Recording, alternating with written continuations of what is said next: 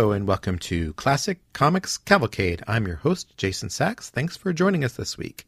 Today I talked to Zach Davisson, longtime friend of mine and a um, very esteemed translator of manga, particularly the work by Shigeru Mizuki. And we have an interesting conversation in the next hour or so around uh, the different approaches he takes to translating different work, as well as some of his other passions in comics, including his deep, abiding love for Conan, which I just don't share and which I think is uh, pretty interesting. Please leave feedback on iTunes. Uh, check out our show notes on comicscavalcade.tumblr.com and uh, keep downloading. Thanks for listening. Enjoy the show. So, welcome to Zach Davisson. Thanks, thanks. Yes, we've been uh, we've been drinking for a little bit now, so Jason has got me prepped to podcast. Don't you know that's a secret to a good conversation? I do, I do. Yeah, I've learned and, that over the years. And after all, an interview is a conversation. It's only a structure. So, to talk about what you worked on. First well, of all, as a translator. You always were a better interviewer than I was, and just you know, so all of you on the podcast should know that Jason and I worked together. This is like one of those disclaimer things. We did work together for. Um, for a few years there on the Comics Bulletin. Isn't that the secret when you've got friends to like get them to be your first guest? Exactly. An easy landing. Right? You won't give me too much. Well, actually, you will probably give me too much of a hard time, but I that's will, okay. I will. Yeah. Yeah, but uh, you're doing okay. Not bad. You're, you're doing some translation. You you've got a freaking Eisner. I wish I had a freaking Eisner. What? I've got three Eisners now. You don't have a single one. Not a single Eisner. Not, a single one. one. Not a single.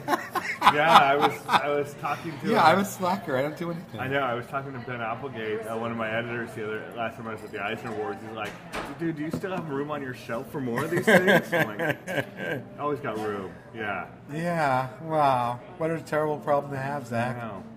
So you got the first one for uh, translation. No, actually, I do. I have two now. So I've got been nominated. So nominated four for four, but only one twice. You went for the Mizuki translation? Both of them were for the Mizuki translation, yeah. Okay. And the most recent one I was nominated for was the Gou Tanabe's uh, H.P. Lovecraft, which I really, because that was that was kind of fun, because it was the first time I was nominated something besides the best manga category, which, you know, it's always nice, but to be nominated in the best adaptation, like I was, I'm, I'm still a little bitter that the Mizuki books didn't get nominated for the best nonfiction category. I felt that that they deserved more than I, than just being the best manga category. So talk about Shigeru Mizuki because people who are listening to this may not know who he is, so, and the story is pretty incredible. Shigeru Mizuki is one of those.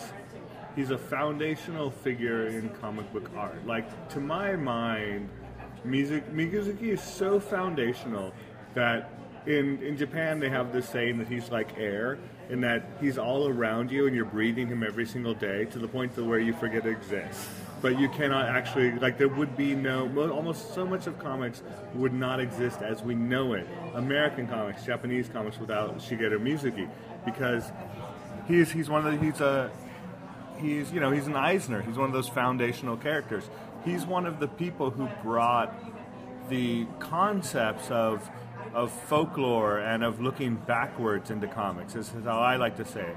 So, if you look at at his history, and if you look at, at comics history in Japan at the time, so you have you have Mizuki himself, which he's once again he's a fascinating character, and I could talk about him forever. I mean, he fought in World War II, which is something that people like to like to talk about because obviously it was hugely impactful and it makes him interesting, right? It's like, oh, he was a World War II veteran. Well, he, uh, he, wrote manga about that, which is some of my favorite work. He, he did, he did. He wrote manga about that, but he never wanted to.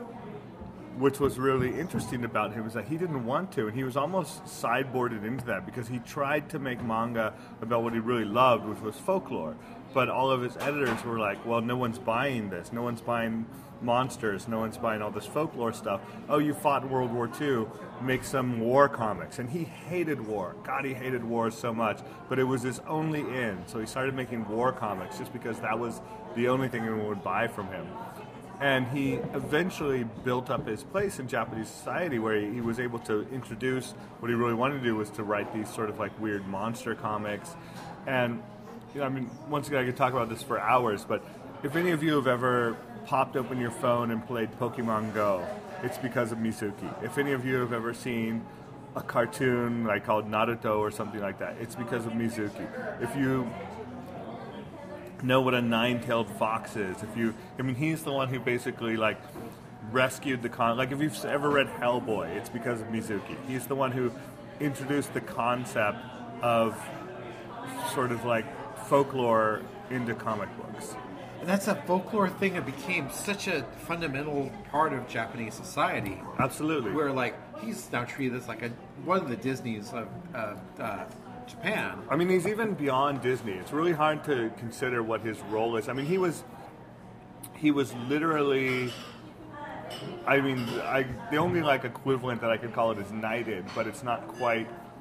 It's not quite the same. So he was given a, uh, an award in Japan called a Person of Cultural Merit, which is an official recognition that he's someone who has contributed so much to Japanese to to the society and culture that it would be a different world had he never existed. And so this was the award that he was given from the emperor as a, a person of cultural merit.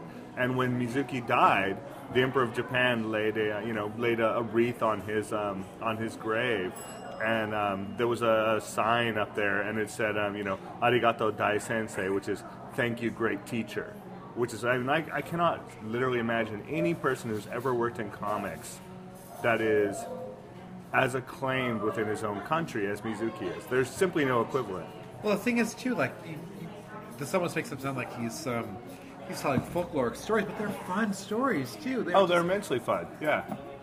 But and it's not just the folklore, but it is also his World War II stuff, like Showa, history of Japan. I mean, like, and one of the things about Mizuki that was was tricky when we were looking to bring him over is he's so multifaceted that he is impossible to market because you cannot market him as one thing. Like, because his books, like, where do you shelf them?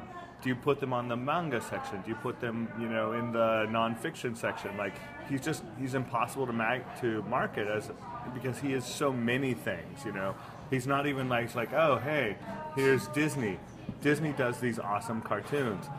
They're great. They're built on the work of Charles Perrault, who was once a folklorist. And, you know, Disney took Charles Perrault's work and made these lovely fantasies. Fantastic. Disney also fought in the Vietnam War and was part of the My Lai Massacre. And Disney also created this really brutal work called My Lai Massacre that features Donald Duck in it. This lovely, charming children's character that we've all adored. I mean, it's such a hard ability to market because there's because he is just he has so much about him. Showa was such a fascinating book, and like I, it, it's one of the few books I keep coming back to again and again because it. So it does two things for me. One is that it portrays the Japanese society as mm-hmm. it really was at the time, which was impoverished, mm-hmm. um, fighting just basically to survive. And he tells it through his own family story, which then is very specific, but yep. also illuminates a larger society. But he also like really tells the story when he goes off to war mm-hmm. and the banality of it. And oh just yeah, the, just the like, ridiculous crap he goes like through. The time that he's in a foxhole and has to take a take a dump is one of my favorite parts of the whole story because it is is the banality of war. But also, and like one of the things about Showa, if you realize, is that it was written like when was it written? It was written during the late '80s, during the Japanese economic miracle. So everyone in Japan is fat, wealthy, you know, top of the line, and they would love to forget that all this stuff happened. They would love to forget that Japan was ever allied with Hitler. They would love to just like, and the government actually went through this process as, as, the Japanese government still does, and the American government does this too. So certainly, I mean, I remember growing up as a child in the Cold War, and my textbooks were full of propaganda, um, and so the Japanese government attempted to basically erase World War II from their own textbooks, and so Mizuki's creation of Showa was basically because this is a guy once again who's standing in Japanese society is at the absolute pinnacle. He is he is untouchable, and so he creates Showa as a way of telling the world that no, you do not get to forget this.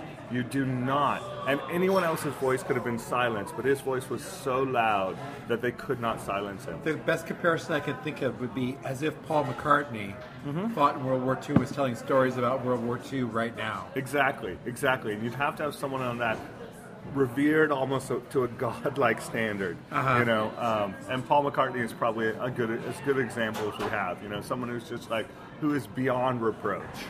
You know, absolutely beyond reproach. I think my first piece by him that you I'm not sure if you translated this was as we go to our mournful deaths or as whatever. No, I actually didn't translate that. That was his previous translator, but onward to our noble deaths, and that was interesting because that was his first foray. Because after, I mean, after he had done all of his his Kitaro stuff, he decided that he wanted to do something that's more challenging with his own artwork. And once again, he didn't have to. I mean, he was just he could have easily just Yeah. been retired for the rest of his life. But he's like, I want to I want to challenge myself. But he wasn't ready to get into his own real life then. So he had a middle layer there of creating fictionalized accounts. Um, because he wasn't tell, ready to tell the real story yet. And so that's what Onward to Our Noble Deaths is. And that's a brilliant book, though, too, It because is.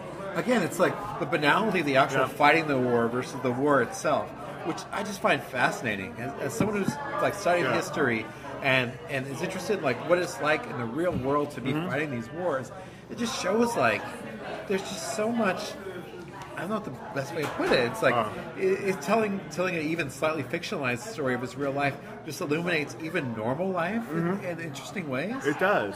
And also, I think like it shatters one of the great myths of Americans. Like growing up as an American, I'd always believed that the Japanese soldiers were, you know, these obsessive, you know, like willing to lay down their lives and die for the emperor and blah blah blah. And you realize reading his work that that's propaganda.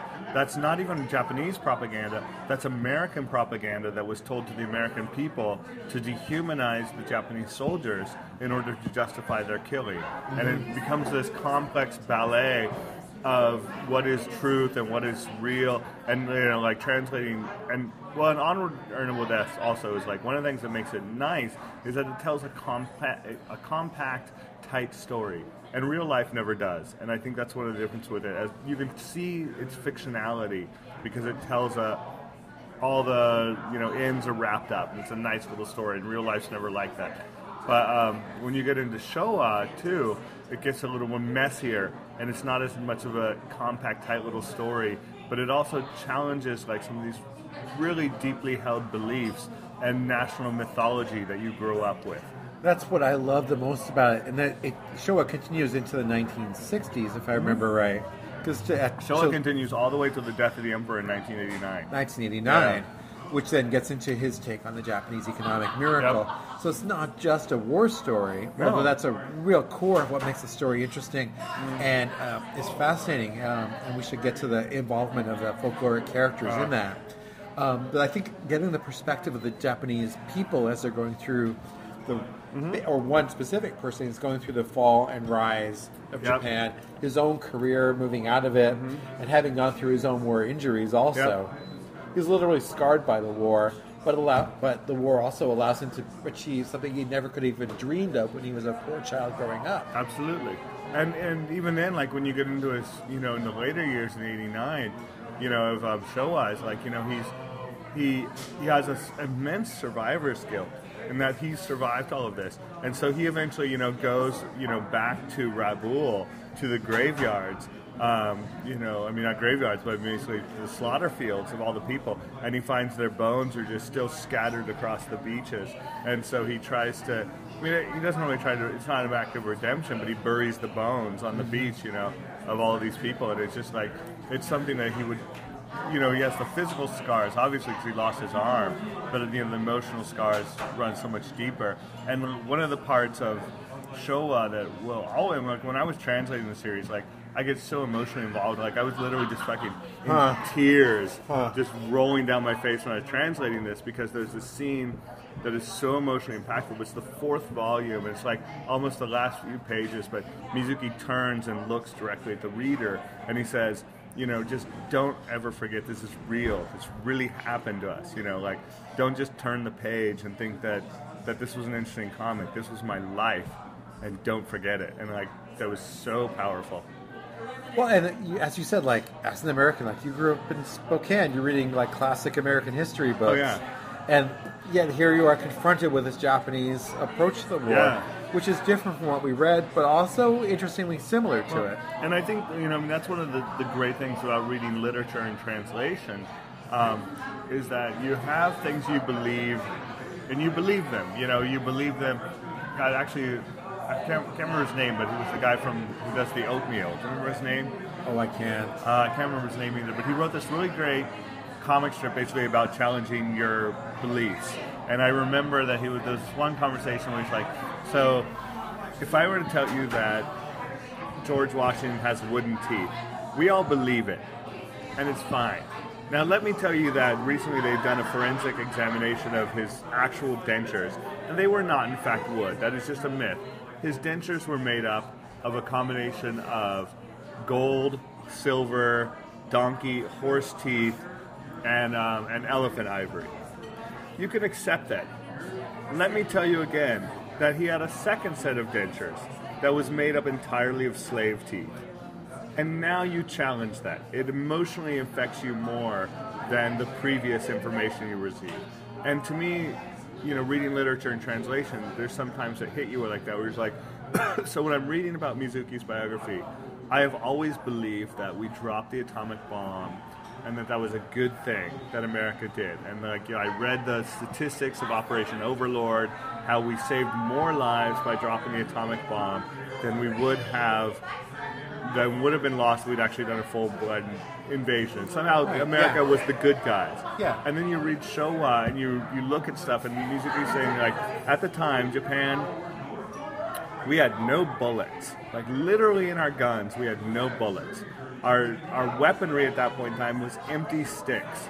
Um, the great battleship Yamato that they had built had no ammunition and could not fire its weaponry to the, and it had enough oil. And this was the as much as I, cause I translate Star Blazers now, so it's kind of funny this happens. But the end of the Yamato, its a noble end was that it had no no ammunition, couldn't fire, it had no gas, it couldn't move. And so they moved it as far as its remaining gas reserves would take it and tried to coast it in hoping that it would hit and fellow like hit an American ship. Um, but it didn't. It basically was coasting, and every single person on there died because the American ship simply shelled it to death and it went to the bottom of the sea. And so Japan literally had no ability, no functional war power left. They literally had no food either. They had no food. These yeah. soldiers were Yeah. never resupplied. Yep. You even see that in Onward Toward Noble Deaths. Like well, and, they, and they that's because starving. of, that's because of MacArthur's strategy, which was enormously effective. So MacArthur's strategy, MacArthur was against dropping the atomic bomb because he believed that you could simply that Japan was being an island, you could cut off their supply lines and just wait and be patient.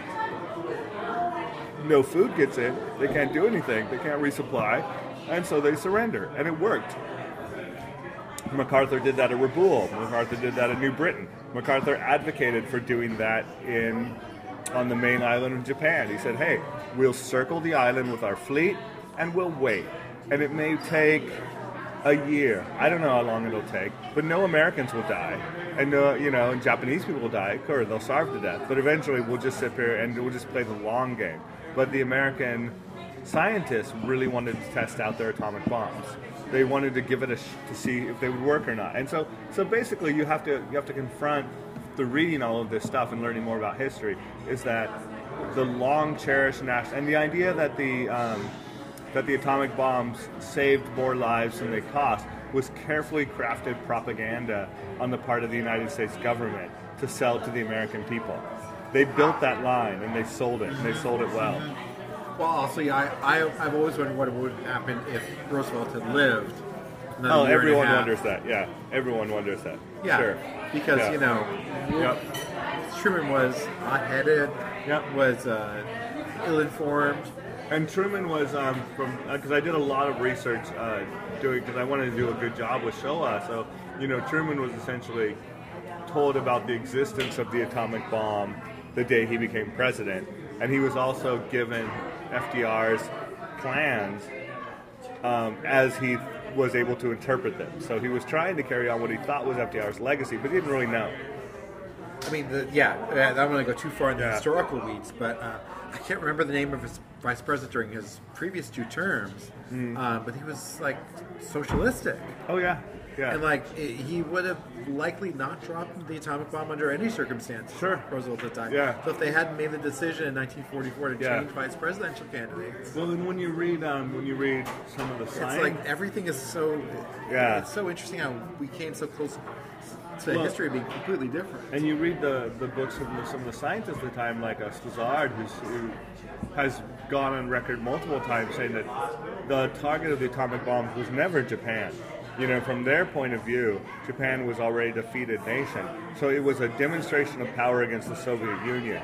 It was- the whole point of dropping the bombs on Japan was to say, hey, we have this power, Russia, back off. Mm-hmm. Because otherwise, they thought Russia would have done a, a land grab down into Asia and basically swamped through Mongolia and probably attempted to take pieces of Japan absorbed into the Soviet Union. So, in that way, from a long term perspective, maybe the bombs did save more lives, just not Japanese lives, because they curtailed a Soviet US war.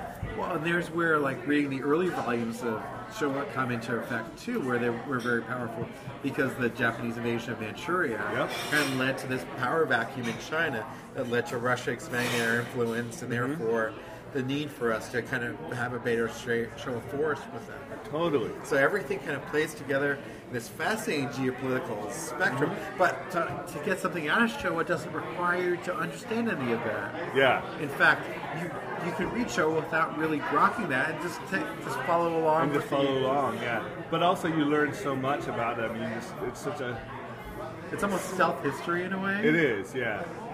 But it's also, I mean, it's a lot to absorb. And there's like one of the things I tell people when, where you know, because a lot of people are like, oh, you know, I don't know anything about. it. So I'm like, look, man, this this book costs twenty five dollars and it's five hundred plus pages, and it'll change your life, which is not not something a lot of comics can do. I really believe that. It's one of the few books I've read of any type, comic, not Yeah. comic, that's really changed my perspective on things. Yeah, I have and in a way that like Yep. I need it Mm-hmm. Because, as you say, like we were, we were propagandized as kids. Yep. And I have no doubt that Showa is my contribut- contribution to world literature. I mean, that's like, you know, long after I'm dead, I think that Showa will still be being read. Whereas a lot of the other stuff that I worked on will not. But that, that one's the big heavy bomb. But I don't know. I mean, Mizuki's uh, folkloric characters, those are true heroes in Japanese society. they are, but only in Japanese society. Whereas I think Showa plays uh, on a world stage.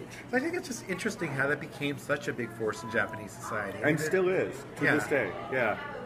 You were talking about there's like theme parks, there's statues. Oh yeah, yeah. There are yeah, and then that was you know that was because like so prior to Mizuki coming in as an artist, like Japan had gone through essentially a campaign to erase its own past, you know, and not just, and that was because of their con their. Um, interaction with western nations and japan saw themselves as really backwards and superstitious and they still had these animistic religions and they still believed in all this stuff and so the government actually went through and made it illegal because the japanese government was authoritarian to talk about any any of these monsters. You know, it was like it was illegal to believe in Tengu. It was illegal to believe in Kappa. And any artist or writer that wanted to create a book, like there's a very famous retelling of um, one of Japan's famous ghost stories, the Yotsuya Kaidan, where the author has to was forced by the government to write a preface saying that like there is no such thing as ghosts. Anyone who believes in ghosts has a psychological disorder, and that this book is simply written for the enjoyment. But you know, don't take it too seriously. Wow. Yeah. Imagine. I know, right?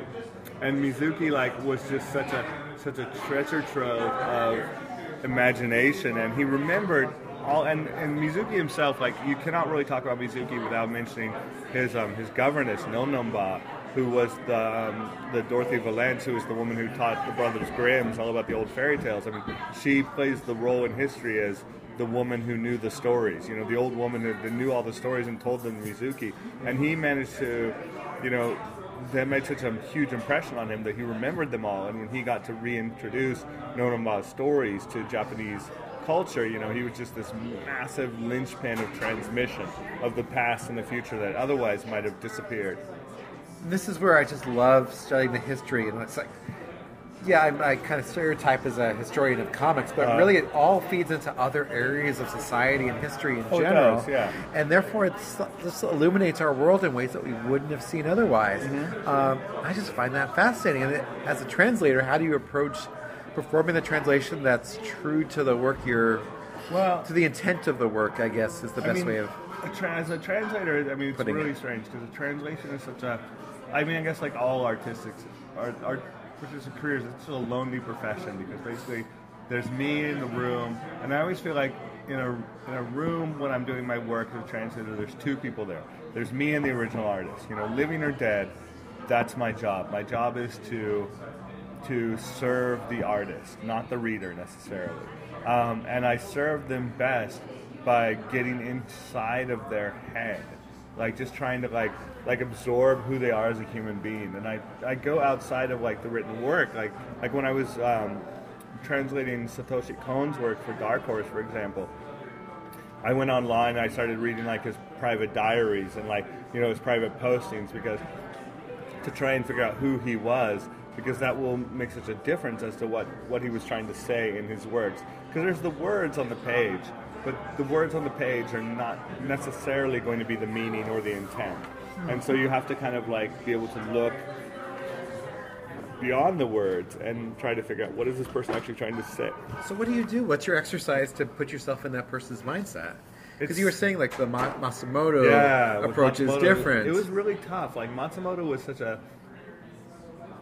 tough nut, and like so one thing, like what do I do? Like nowadays, I translate the same people over and over enough where it's super easy for me to slip into their head. Like if you want me to translate a Mizuki work or or Leiji Matsumoto, I can do it. You know, um, but when you're presented with a new author, it always is a period of transition, and you like you just basically try to read and just try to sort of imagine who they are. So, I mean, what's your exercise though? So, if you're translating Sacks into Japanese, Mm-hmm. how do you like determine what my intent was for some fiction that I wrote? Uh, honestly, I will go and I'll look, I'll look at their picture and try to develop a sense of who they are as a human being.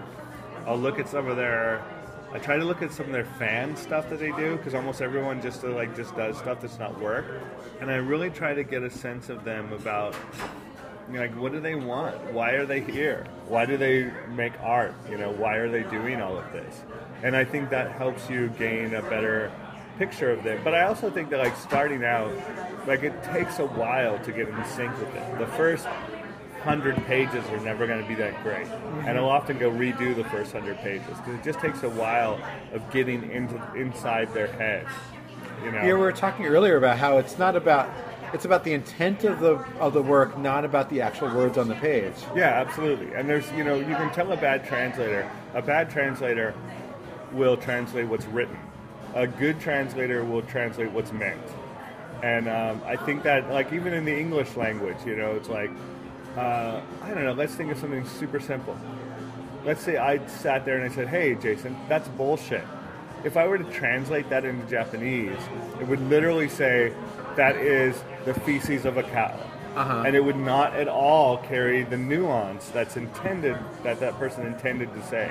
So maybe we drop all their words, you know, and think about what were they, what was the emotion they were attempting to project here, and that's where you really have to dive down into. It's like, okay, so the words are there to carry an emotion, and so what I want is the reader to experience the same emotional reaction here that they did in Japanese, and maybe I need to use totally different words. You know? So you have a, a degree in Japanese. You lived I in Japan yeah. for a period of time, and that's helped to inform this. But I think a lot of this is kind of just getting your hands dirty in, in translating a lot of this work and kind of building your own is. competency around it. And it's also, you know, I also like, I mean, not only all that, but I also like to say that it's also my comics competency. I mean, the fact that I grew up reading comics makes a huge difference to me as a translator. Because, like, I'll do these translation, I do these things called translation battles with Jay Rubin. Um, and Jay Rubin is a very esteemed translator. He was a Harvard professor, and he's a translator of, um, of Mur- Murakami Haruki. And so it's funny because we will basically all translate some of Haruki's works, and then we'll compare my translation with his, and then he'll translate like a comic that I work on. And because he doesn't have the comic background, he's not very fluent and able to and able to sort of like get inside the comic, you know, which I think is a huge difference. You know, not only in terms of like sound effects, but in dealing with speech balloons and in dealing with um, understanding how co- how dialogue fragmentation works differently within inside of a comic book versus within inside of a page. where you just have to approach things in a way that's different from really any other medium. Oh yeah, completely. Because you have to be concerned with the economy on the page, Yeah. with the way that you fill the balloon, With the physical with the way space, that the- yeah. it illuminates character too. Uh-huh. I mean, I think the thing that we don't talk about a lot in comics is comics as a two, two-dimensional space. Yep. We only have a limited amount of space, and you have to be economical Well, with that space. And also, when you're doing a comic, especially when you're when you're doing that the dialogue portion of it, is you really have to look at the the face of the artist. Like, what did they draw? What is that character attempting to project? Right. You know, And I mean that's one of the luxuries of doing lettering. Well, I mean you do that in America, and you do the lettering after the fact as well. But you can actually look at the art and say like, oh, this character is very angry, or this character is laughing, and that nuance informs what the dialogue is going to be about. you should be able to tell by the character's body language Yeah. really what's trying to be conveyed, and, and the language should should kind of convey that. Yeah, yeah, And also in Japanese, you may say things in different ways or have different subtleties Well- around the way that information is communicated. Yeah, and any language. I mean, like one of the pro- one of the problems, the biggest problem in Japanese is that because of the nature of the written language, is they can convey an immense amount of more information than you can in English in a small space. I mean, they just can an immense amount. Huh. Um, Japanese has the ability, so they have this thing called furigana, which is basically super titles of words. So let's say I introduce a new character, and I said that this character's name is is um, Professor, and above Professor is um, furigana super titled Warlord. And so they managed to convey all of that nuance in this one title. It's like we know that everyone calls him Professor because that's what he would like to be called, but at the same time, we also know he's a vicious warlord. And the Ah, Japanese language has the ability to portray that in a way that the English ability does not. We just don't have that. No, we just don't have it. We don't have it in our written language. It does not simply exist. So does this feed into the uh, concept of Matsumoto that you were talking about earlier, where characters will often speak this dialogue that just represents who they are and what their Well, relationship I mean, is? but Matsumoto, I mean, Jason jumped into this. This was a whole conversation we had at an entirely different earlier time. But um, Leiji Matsumoto, as an artist, and every artist has, a, has their own unique voice, but his art, his dialogue is so poetic, and it was such an odd transition for me to get to Matsumoto from from uh, Mizuki because Mizuki is so earthy, right? That guy is just Mizuki is just he is all about the here and now, like. Mizuki is dirt on your shoes. Mizuki is sweat on your brow. Mizuki is being in the middle of machine gun fire and needing to take a crap. I mean, that, like he is just all about the human experience. Whereas Matsumoto is all about transcending the human experience. He's all about ideals, and he's all about. Um, you know, like just these really big, giant concepts. And so when you get into his work, like like no one poops in Matsumoto's world. No one's shoes are ever less than polished. No one's gun is ever out of ammunition because it doesn't matter. He's he is Plato's cave. He is ideals and nothing but but philosophical ideals. You know, far beyond human experience. Uh, and so his characters speak in this manner, which is just pure idealism. And if you translate him directly into English, it sounds stupid as fuck. It just sounds terrible. It sounds so bad. Uh-huh. Um, you know, it's like you and me sitting down here and having a beer. It's like, you know, I'd be like, hey, Jason, it's been a long time. You know, Matsumoto's don't talk like that. They're like, Jason, long have the wars been fought since once we were together. We sailed as brethren across the sea of stars. A glass filled is never a glass filled, but it is a comrade's lifeblood that passes between us. And should I touch my glass to yours, it is not as two human beings meeting, but as two warriors whose path for a small time we walk together. You know, I mean, it's like literally this Wow. kind of that's Matsumoto's dialogue. And so you have to like figure out how do I make that work in English. And when I first started doing Matsumoto, I was translating him like Mizuki, and I realized that I was like, and it worked terribly. It was just awful. I'm like, this is dead on the page. It's fucking dead. Um, so I started listening to opera when I was translating Matsumoto because that's what it took to get me in the right mood. You know, just like listening to this like Wagner's Wagner's operas and Gotterdammerung and realizing that you're trying to tap into an emotional part far beyond humanity. You know, everyone must be writ large. Everyone must be giants who Kir- stride the earth. It's Kirby, only Kirby on steroids in a way. It is, yeah. It's like this yeah. grandiose Lee Kirby Exactly, world that's like right? beyond what you could ever actually live. And in a way that's so powerful too. It is. Well, and it's like it is like Kirby in that Kirby's stuff works in Kirby's world. And if you buy Kirby's world and you go like that's one of the things like when they recently did some of the uh, the Marvel movies. Like I love Thor, not Thor Ragnarok because they went full Kirby, right? You know, they're just like we're not going to try and hide it. We're just going to say like, yeah, this is full Kirby. But they still also humanize it in a way I think Kirby wouldn't have. So I know you haven't read Mr. Miracle, Tom King's Mr. Miracle. no, I haven't. No. I'd be really curious what you think of Yeah? it because it's Kirby done small, okay. and it, it's almost like Kirby crossed with Brian Michael Bendis, Huh. but in a way it like celebrates Kirby in a really different way. Huh. I was having big debates with uh, Daniel Elkin and, and uh Uh-huh. Keith Silva about this. Huh. But imagine Kirby as if everything's tiny Uh-huh.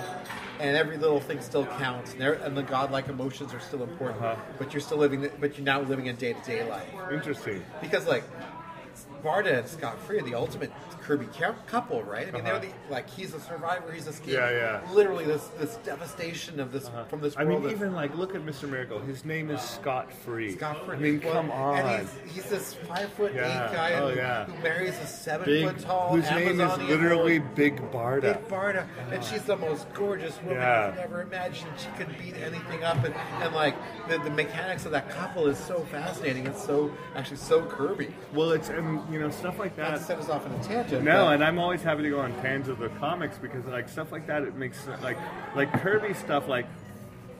And I, I've not read that. I read um, I read the Visions, which I thought was really good, Mm-hmm. um, but I haven't read Mister Miracle because I've honestly I never cared about Mister Miracle as a character. I have to say that like I'm surprised to hear you say that. I know it is. It is a little surprising, but it's also true.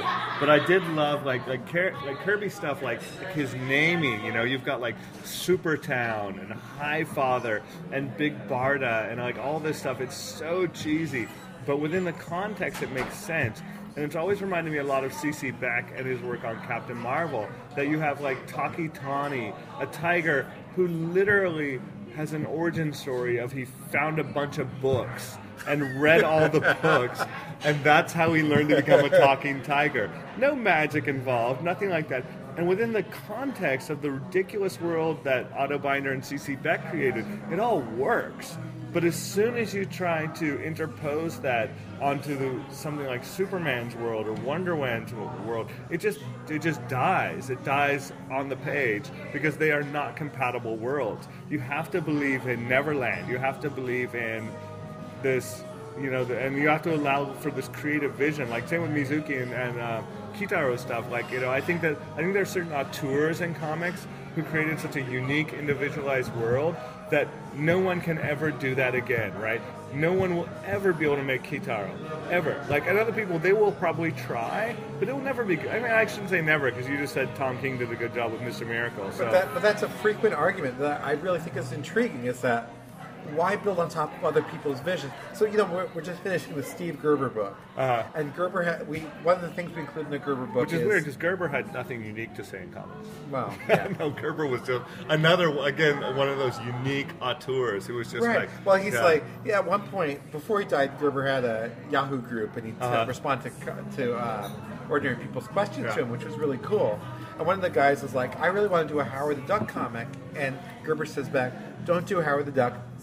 It's my character, but it's not that it's my character. It's not that it's me. Yeah. It's that you should do your thing. You should be an author about your own thing. Create your own creation. Maybe derivative in some ways, Uh-huh. Sure. but it's going to reflect your own approach to the world. Yeah. And that's the power of, of not just comics, but, But- any art form. Sure, but and that, that's a fine thing for Steve Gerber to say, but he doesn't realize by saying that that he is in fact Steve Gerber, and that not that out of a thousand creators there's only one. The other 999, they don't have the ability to man. And I, I don't know, this seems rude to say, but I think it's also true.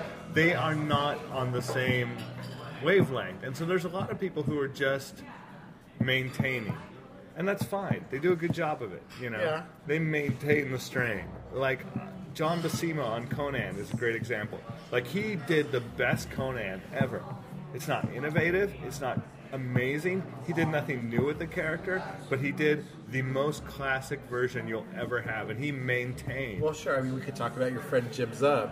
Who's Oh, yeah. playing with the play, playing in that playground with other characters he didn't create. Yeah. But he's doing fun, interesting, different stuff, and it's super entertaining. it is. It's not going to, you know, it may or may not be considered a classic 20 years from now, but it's um, Yeah. it's reflecting his take on them too. And Jim, I think is is you know I I love Jim, and I think he's like he's a fanboy, you know, absolutely, and he loves it. He loves playing with all the toys in the toy box, and I think he and he also does his own stuff, and he's you know he I don't know that Jim. We get in trouble. Sorry, Jim. Hi. Yeah, Don't listen to, this. rude to you, Jim. Um, I don't think he has the same uniqueness of vision that like a Gerber has, and I don't think that Jim himself would would say that. I'm good, thanks. Yeah. I mean, I, and I think it's okay. I think that I think there's nothing wrong with comics having like another person. I really, really love his stuff, and this is always hard for me on a podcast because I actually know these people in real life. So sorry, um, Jeff Parker. I think is an amazing writer. Yeah, I love that guy's work. but I think that he does his best work playing with other people's toys. What, what we're really saying is that people have different things that they love to do. Love Exactly. To Yeah. Right. And some people just love to stay in the other people's joy. Some people like to Yeah. move on to the. Some people like Kurt Busiek who do his own version of those same toys. Yeah.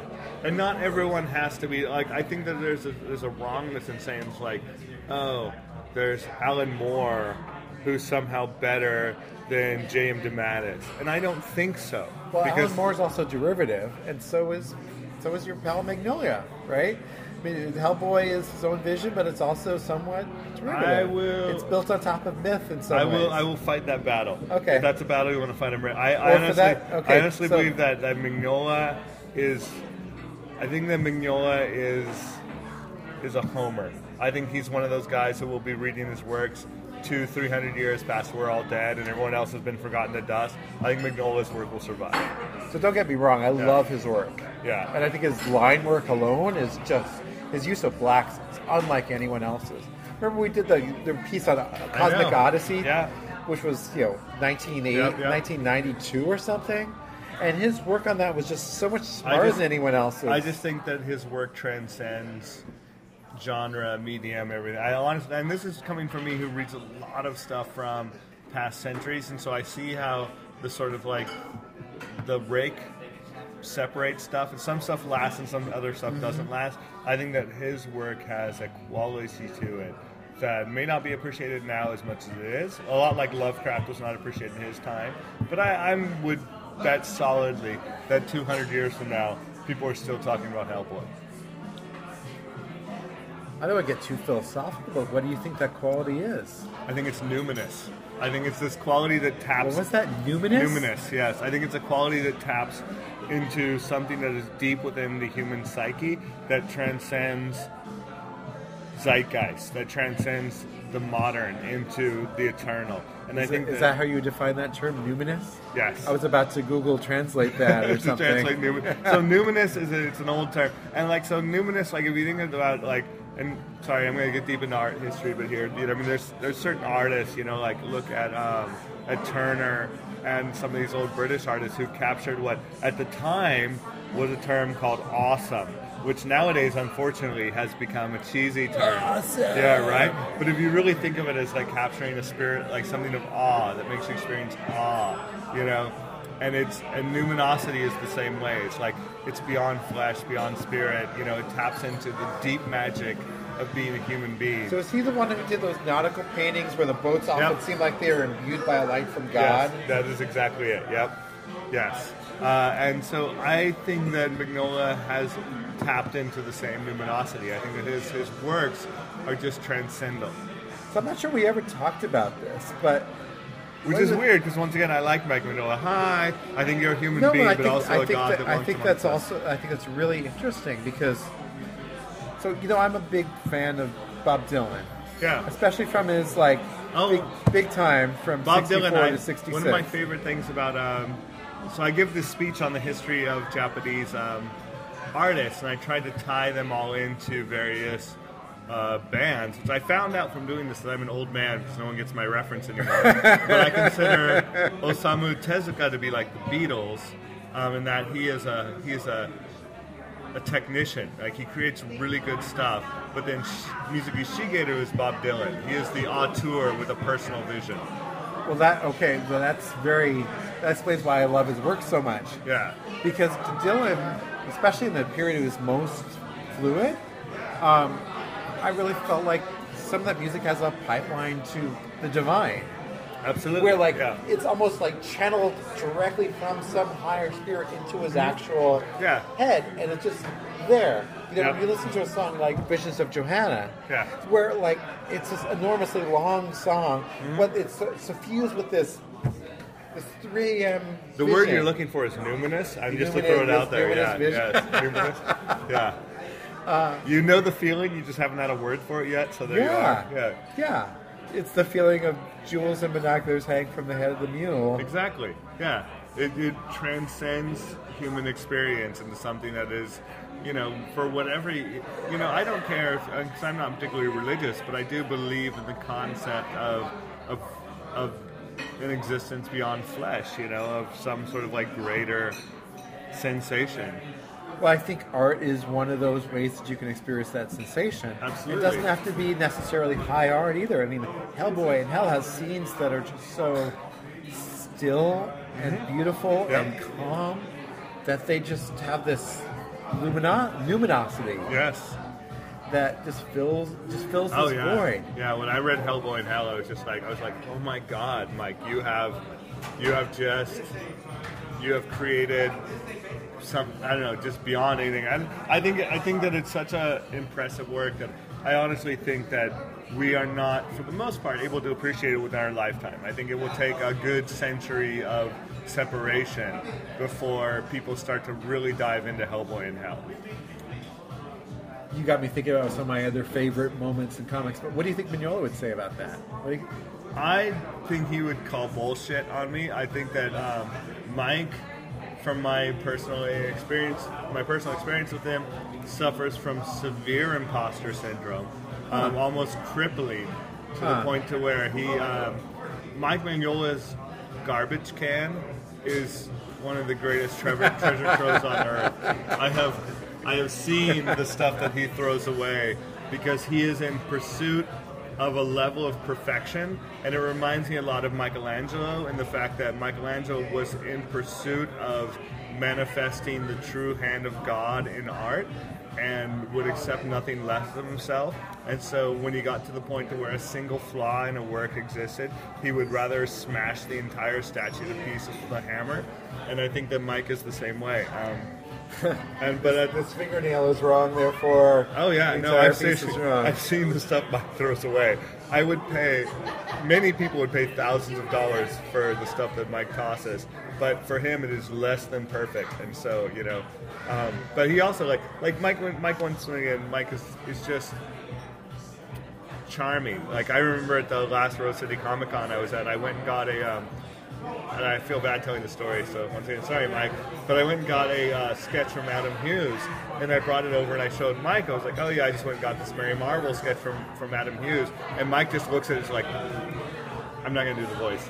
Um, Mike just looks. He's like, he's like, "I bet he used a pen, didn't he?" He didn't even use a pencil sketch. He just took a pen on a piece of paper and drew that. I'm like, "Yeah, he did." Mike's like, "Motherfucker." you know, so because Mike is such a, I think he's like, he's just he's a very careful and deliberate artist, you know, and just so completely. I don't know. He produces magic. Yeah, I interviewed uh, an assistant to Dick Giordano the other week, a buddy of mine. he was saying the same thing about Giordano. Is Giordano like the assistant had to draw a horse at one point, Uh. and um, Giordano says, "Oh yeah, horse, no big deal. It's just a combination of different shapes."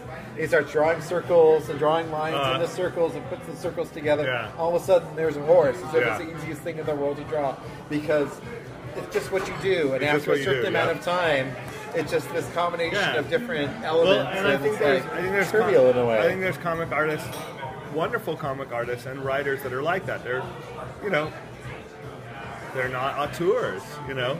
their work. They're journeymen, and Yeah. they're doing great, and it's fantastic. And you find that in any profession. There's nothing wrong with it whatsoever. There's nothing wrong with the Jerry Ordways of the world doing their. I fucking love Jerry Ordway. I would Oh, love to have a sketch God, by yeah. Ordway. Jerry Ordway recently did a piece with uh, Alex DeCampi, which was this Lovecraftian horror series, and I loved it so much because it was so not what I imagined Ordway to draw, and I don't know why Alex DeCampi's like, "Hey, I wrote this Lovecraftian horror series." Jerry Ordway. I don't know how that happened, but God, it was wonderful. It was- Would you want Ordway to draw a Conan story? Oh yeah. Oh, absolutely. Yeah. it'd be really interesting because I would wonder if Yeah. that being too clean. Oh, it would be too, and the and the Conan fans would hate it, but I would absolutely adore it. Absolutely. So you go crazy for anything, but any anything Conan. No, not anything Conan. Um, So I you, you love the Buscema. I do. I mean, obviously. well, he's he was. I mean, no one tapped into the like a lot. And actually, I've been rereading a lot of the Conan's recently, um, and especially like because you know Barry Windsor Smith is held up as the gold standard. But I actually don't think he is. I think that his artwork was very good, but I think that it was comparatively of a higher level than everyone else's at the time, and so it looked better than it is in retrospect, you know. But I actually think Buscema was better, even though he was he was a journeyman, you know, instead of an auteur. Okay, so this is one of my pet theories: is the level well, they, in baseball they call it value above replacement player. Okay. And if you talk about the the average pitcher in 1970 and his value versus replacement Uh. player is much like the difference between an outstanding pitcher and an average pitcher Uh. in 1970 is much higher than it is now. Okay. Because most pitchers are better now. Ah, okay, okay. And in the same way, Yeah. most artists are better now. Uh-huh. So if you look at the absolute value above replacement Yep. artist, so to speak, I actually think Buscema's a more solid performer than someone like Windsor Smith. Now, Windsor Smith on Red Nails is transcendent. That's It is- it is gorgeous work. It's Yeah, like yeah, yeah. as good as comics Yeah, work yeah, ever yeah. was. Yeah. If you talk about Windsor Smith on Conan the Barbarian number five or something. Jesus, it was really bad. I mean, he was a Kirby clone. He was Right. awful. Yeah. So it's like, is it peak Yeah. or is it right? long-term Well, value? And also the fact that Windsor Smith, remember, dropped out, which means he has a small body of work, which is always going to be right. more- It's the James Dean thing. right. Exactly, exactly. He made these 26 issues. Talk about an outdated uh, reference, by the way. So but he never got to make issue 100. He never, people never got to be bored of him, right? He was like, I reached this peak level at Red Nails. I look at the, what I did here. Look at the sweat on Conan's brow. Look at the pre-Raphaelite images. Look at all of this, and I'm done. And I tap out, and I'll pass the torch to someone who does good work. You know. right. So yeah, I mean, that does appreci- make me appreciate someone like Kirby much more. 102 issues of Fantastic Four plus the annuals. Like, he's really. Kirby was a he was a worker. Yeah. You know. So, uh, Yeah. yeah, I mean, th- I wanted to make sure we talked about Conan, though. But yeah, so- I would. I, I love talking to like my favorite thing, and that's one. That's one of the things I think that I bring to the table as as a translator and everything else is that I love American comics. I love Japanese comics, and I do not consider them to be in separate categories. Like like if it were my if I had my own dream of a comic book store, Kitaro and Hellboy would be shelved next to each other because they are both folklore comics. You know, and I think that there's not. I don't think it matters that much what country a certain comic book comes from. I hate this this incorrect dichotomy that there's Well, manga also, also art comics versus pop comics. I think that's a false I dichotomy. also, want, yeah, I completely agree. Completely agree. I just don't see that difference. Yeah, An auteur is an auteur. Good commercial work is good commercial Yep. work, and it doesn't matter who's creating it. Mm-hmm. And in fact, like Jaime Hernandez in particular, his his character continuity is as great as anyone's character continuity Mm-hmm. over a period of thirty years. Well, and like think of some of the other, like some some of my favorite, like just die hard, you know, favorite comic artists of all time. One of them is which is Matt Wagner, and Yeah. I think that Matt Wagner is just. I mean, is he an auteur on the level of, uh, I don't know, like a Frank Miller? Or I don't know. Maybe no, he's not. Well, except maybe with Mage. But at the same time, he creates what he creates is just so solidly good every single issue, every single time. Yeah. Yeah, Mage finally finished. Did you? It was a It did, oddly yes. bittersweet moment to read that final issue. It was immensely bittersweet. Um, I'm looking forward to seeing him in the next comic convention and just sort of like, you know, I don't know, Matt Wagner. It's like I hate to think that like like somehow he's done because he, he should never be done. But um, yeah, So, what's your next dream project? What's the next thing you really want to do? Yeah, that is a really tough question because one of the things I've really struggled with since I since I started working in comics professionally, I have actually accomplished everything I've set out to do, everything, and I don't know how to deal with that emotionally. I, Wow. um, I had a I used to have this thing on what I called my hope shelf, which was these like dream projects, and I have done every single one of them. And with the most recent release of Space Battleship Yamato, I will be done with everything I ever wanted to accomplish. And so I don't know what to do. It's like it's that weird question. Well, what now? Do I just do I just go back and just start doing stuff to make money to get paychecks because I don't have any more grand visions. I did it all. So that's a little bit of how I feel after finishing American Comic Chronicles in the 1990s. Is that that was four years worth of work, and it was an incredible amount of work. Mm-hmm. Yeah. And it's out. It came out December 20th, and the reviews are all positive. It's not like we have a lot of Yeah. errata to do against it. So it's like I've devoted so much of my time to getting this one huge thing done. Yeah, What do I do next? Mm-hmm. I know it's a really weird question for me. Yeah, it's like fun to do this Yeah. podcast thing, but I don't consider it like a real professional. I I, want something that's physical, Right. That's in book form that I can hold in my hands. Do you want to do creative work of your own? I, you know, Put out that full book of Japanese cat I, folklore? I and- don't know because once again, I, I, I'm going to hit a crossroads because I did like maybe eight years ago. I wrote my list of what I wanted to accomplish. I have accomplished everything on that list, everything, literally everything, and I don't know what to do now. I mean, do I make a new list um, with the possibility that I could fail? Do I simply put a bow on it and say like I did it, and now I'm gonna go be a fan, you know, and stop working my ass off so much.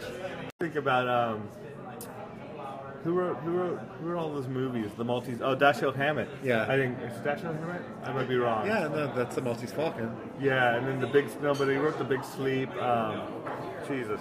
All right, I'm gonna be back 'cause I can't remember his name. But um, he was taught one in the interview once. He was like, "Do you worry about how Humphrey Bogart has ruined your books?" And he pointed to his bookshelf with all of his books there, and he said, "They're all still there. Right. You know what has happened to my books?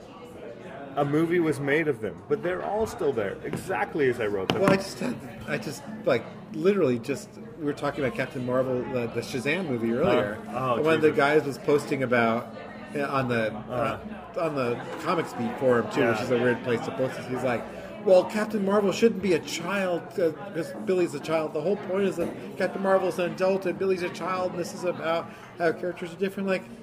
That's your Captain Marvel, and that's cool, but that's not what they made in the movie. You still have your comic. And, yeah, you still still- have your original story. Big deal. and yes, Don't that- shut yourself off because you disagree with it.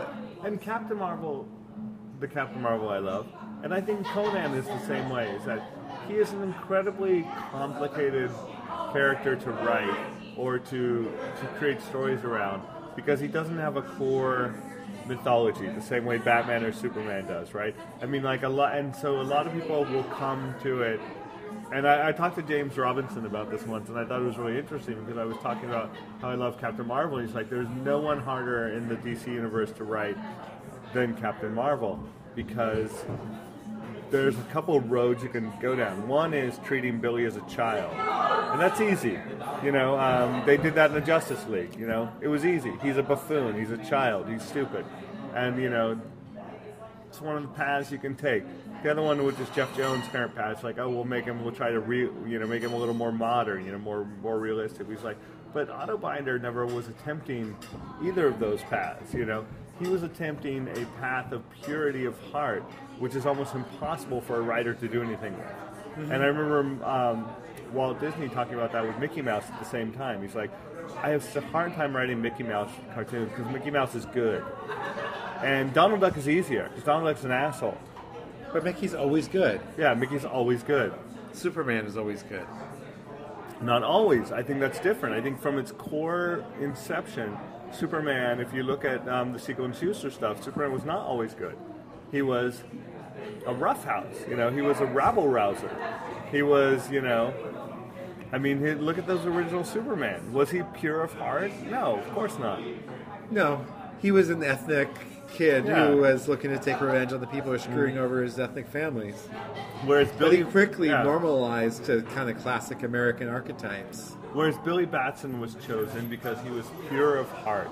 He was fucking Galahad, which is how hard is it to write about Galahad? I mean, actually, it's funny because I, I have this um, this ECC panel that's coming up in a few weeks on cats, and I'm talking about some of my favorite people who wrote about cats at the same time.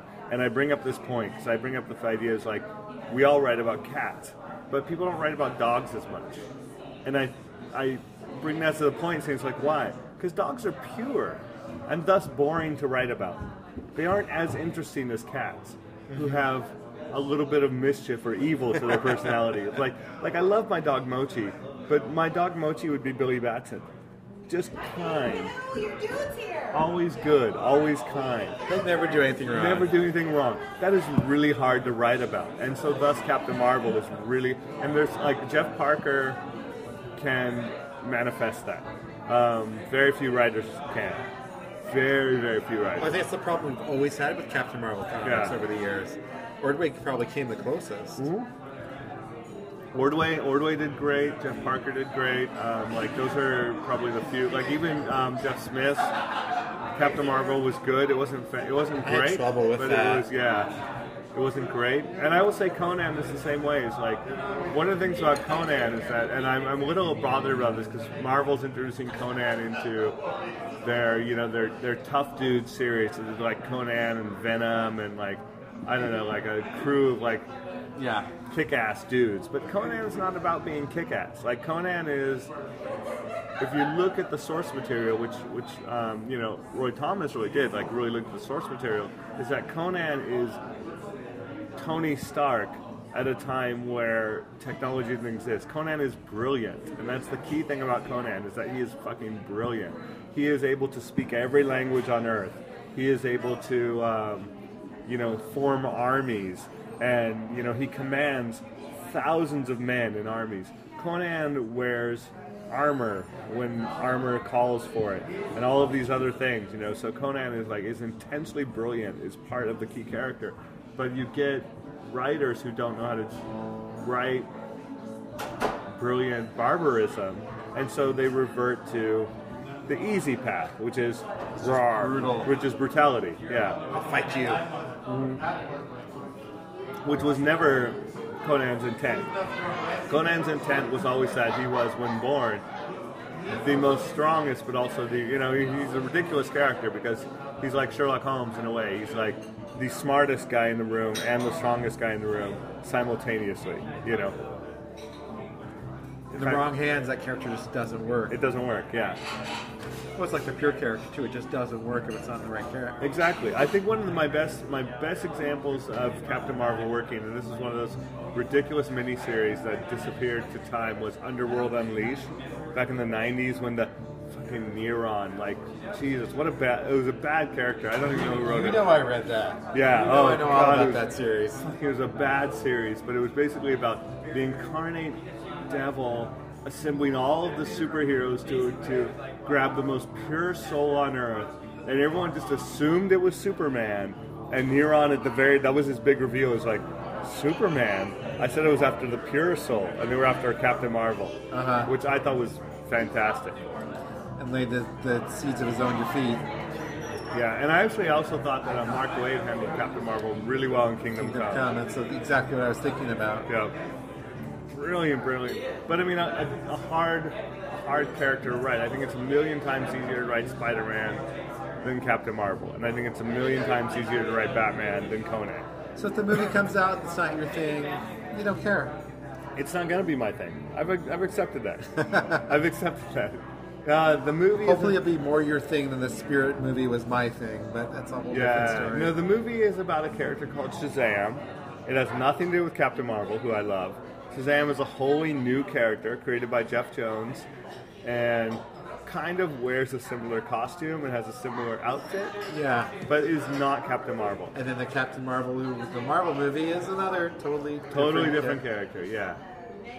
And you know, your Captain Marvel finished in 1952. And It did, yeah. It's all but fine. ultimately, I don't care because There's once a again, few scattered Kurt yeah. Schaffenberger stories, Yeah. and I mean, ultimately, like what I care about the most is the comics, and the movies will never be as important as the comics. to so I think that's it. That's it Yeah. in the end.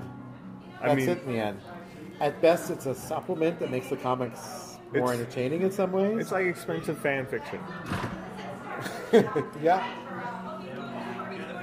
But the comics are king and always will be. I grew up on comics. I love comics. There's nothing, no form of entertainment to me that will ever be better than a comic book. I'm curious what's going to be the next thing that you add to yourself or that you take on. Well, What's, go- want what's going to be the thing? I think Yeah. you're going to have your next thing. I don't know. We'll see. And it's going to light you up. It's going to be in a transition point. You know, we will we will see what happens. I've got I mean, I've got a new book. I'm halfway through writing. I've got like you know other stuff, but at the same time, yeah, I don't know. We'll see. Thanks again for listening to this week's episode. Sorry about the background noise there. We thought it would be an interesting experiment to record an episode uh, at a restaurant as we were having a couple of drinks. I think it mostly sounds good, but I really like to hear your feedback as to whether you want to hear us uh, do that kind of setting again. Um, at Jason Sacks, J S O N S A C K S on Twitter. Um, regardless, thanks again for listening. Check out the show notes at comicscavalcade.tumblr.com, and uh, we'll see you next week.